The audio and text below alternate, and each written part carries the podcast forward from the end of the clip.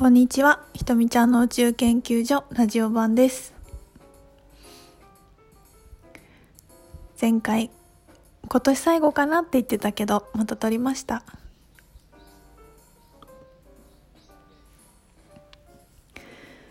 いや、12月29日です、今。もう今年があと3日 ?2 日？で終わろうとしていますが、私は今年に全く未練がないので、まあ終わっても終わらなくてもどっちでもいいかなっていうのが 正直なとこなんですけど、なんかね、あの、話したかったのは、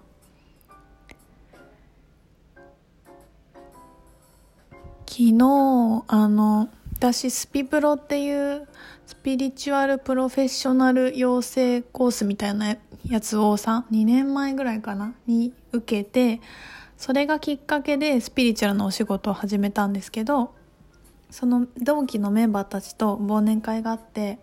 いろんな話をしててね、その中ですごい印象的だった言葉があって、あの、ある人の話をしてて、その人のことをね、あの、自己信頼の塊っていう言い方をしてた人がいて、なんかね、その言葉がちょっと響きすぎて私の中で。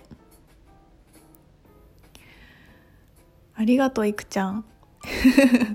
いくちゃんっていう人がね、言ってくれた話なんだけど、なんかえっと、ちょっと名前忘れちゃったんだけど、有名なヨガインストラクターの方で、ハワイでリトリートやってる方がいらっしゃるらしいんだけど、その人が、なんか200人ぐらいって言ってたかな。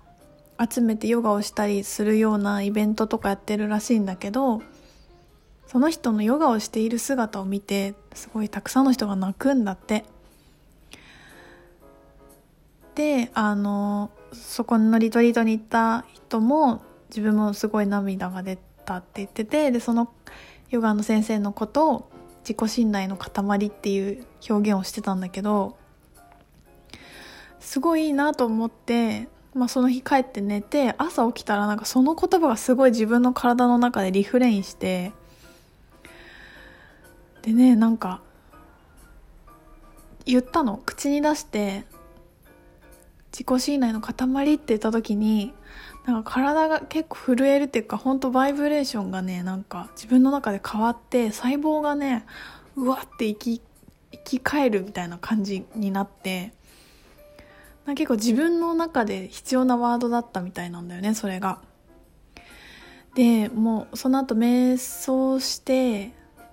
その言葉をなんか気が済むまで自分に語りかけてで私は自分を信頼してるし私は自己信頼の塊ですっていうのを自分にずっと何回も言っててなんかそのちょっとその言葉が自分の中で新鮮だったから馴染むまで言い聞かせてたんだけどなんかやっぱさ言葉が持つこパワーってすごいよね。なんかすごい自分がアップデートした感じがしたしなんかその結局さ自己信頼って自分を信じるだけど自分を信じるって言ってもそのなんていうのかな5%の潜在意識の自分を信じてるっていうことじゃなくて自分が捉えきれてない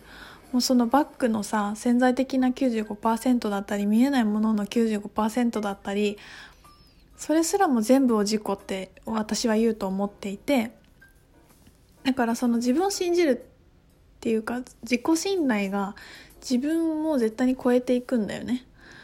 だからそれが信頼できるっていうことは自分の世界を信じられることだし宇宙の流れも信じられることだし他人の流れも信じられるし全てをそのままもういいんだよねこれでって思えるっていうことだからさもうそこに不安もなくなってくるしもう今にしか意識がいかない状態になってくるしなんかねすごいいい言葉を年末もらったなって思っています。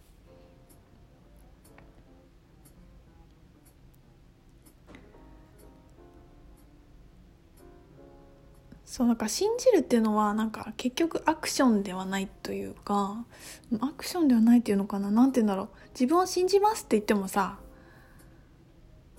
なんかそういう問題じゃないんだよね。もうそのなんかビーイングっていうかその状態のことで信じるためになんかどうしたら信じられるんですかっていうのもなんか変な質問っていうかもう自分がその状態になってその状態で行動を起こしていることが自己信頼になっていくしもう何とも言えないんだけどまあでも何て言うのかな。それが方法としてあるとすればやっぱり今に意識を集中させてることでやっぱねあのいろいろ考えてると疲れるじゃないですか。頭使うのめっちゃ疲れると思うんだよね。で結局例えば今日どうしようかなとか明日どうしようかなとか今日どこどこ行こうかなとかでもいいんだけど過去のこととか未来のことに意識を飛ばしてるからすごい疲れるしめちゃくちゃ体力使うしあもうなんか行くのやめようかなみたいななんかグズグズグズみたいなあれした方が良かったんじゃない？これした方がいいんじゃなくて疲れちゃったなもうできなかったみたいになるんだよね。だからもう今日まあ今日どうするかもうちょっとほっといて今どうしたいかだけでも一日を過ごすって特に年末でねみんな時間の親仕事とかお休みで余裕があったらやってみてほしいんだけどそうすると私は今ね出かけようと思ったのにラジオ撮り始めちゃったんだよね。出かけようと思ってさコート着てカバンも持って靴履こうとした瞬間に急にすごいラジオのテンションになって今取り出してるんだけどまあそういう予想外のことはさいろいろあるけどでも今日自分に予定がないんだったらそういうのは自分の予想外も聞いてあげたいよね。なんか疲れない。それはね結構疲れない。なんかその自分が立てた予定を予定通りにこなしていく方がなんか今は私は疲れるんだけどそんな感じです。あとねなんか私性格を変えら性格っていうかなんかもっとね自分のこの次の年に向けてアップデートしたいことの一つがやっぱねいつもポップでいたいなって思ってきたんだよね。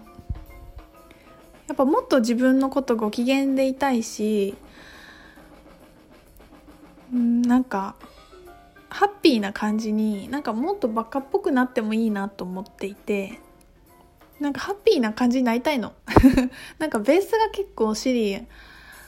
シリアスなタイプだしあそうシリウスの語源はシリアスなんだよ。2曲を A と B の星があって2曲を体験するっていうのでだからまあ2曲があるから深刻さが増すからね。っていう意味なんだけどまあ置いといて。なんかこうやっぱ分析とかしちゃうし私は研究が好きだから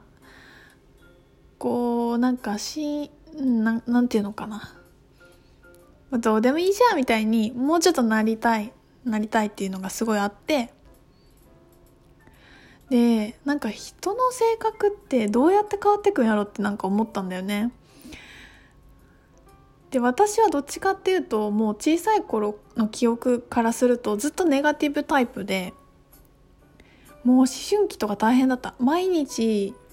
しまあ学校もつまらなければ学校が終わった後の帰り道にもういつも心がモヤモヤしててなんか辛くてしんどかったっていうのをすごい覚えてて。で思春期ってさ小学校後半から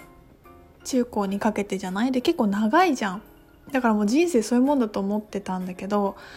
なんかそれもそれすらも結局私ってそういうタイプって私が話してる時点で記憶じゃん。過去の記憶じゃない？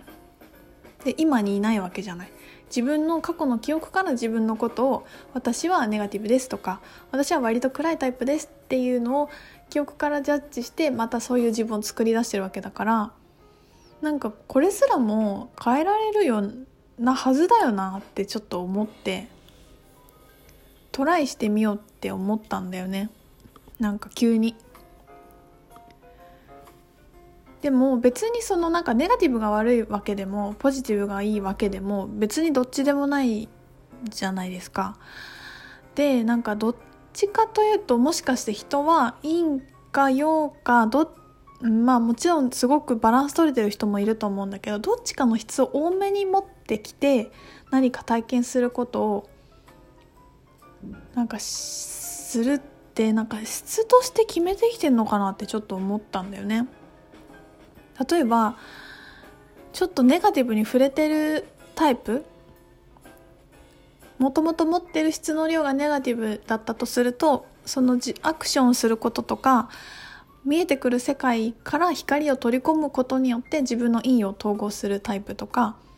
例えば自分のポジティブな気質が光の気質がすごく強ければそのその光の気質を持ってなんか陰のものに触れていくことで自分をさらに深めていって統合していくみたいな感じでまあそれももちろん何て言うのかなゲームの設定と一緒だよね。キャラクター設定と一緒だからちょっと闇系の戦士で行きますみたいな感じとか なんか光の戦士で行きますみたいななんかほんとそんな気軽な感じだとは思うんだけどでもやっぱりなんかその人の個性で出てくる陰陽の量ってなんか出てきやすい陰量の量って量がなんかあるんかなと思ってて思ってるんだけど後半戦に続きます。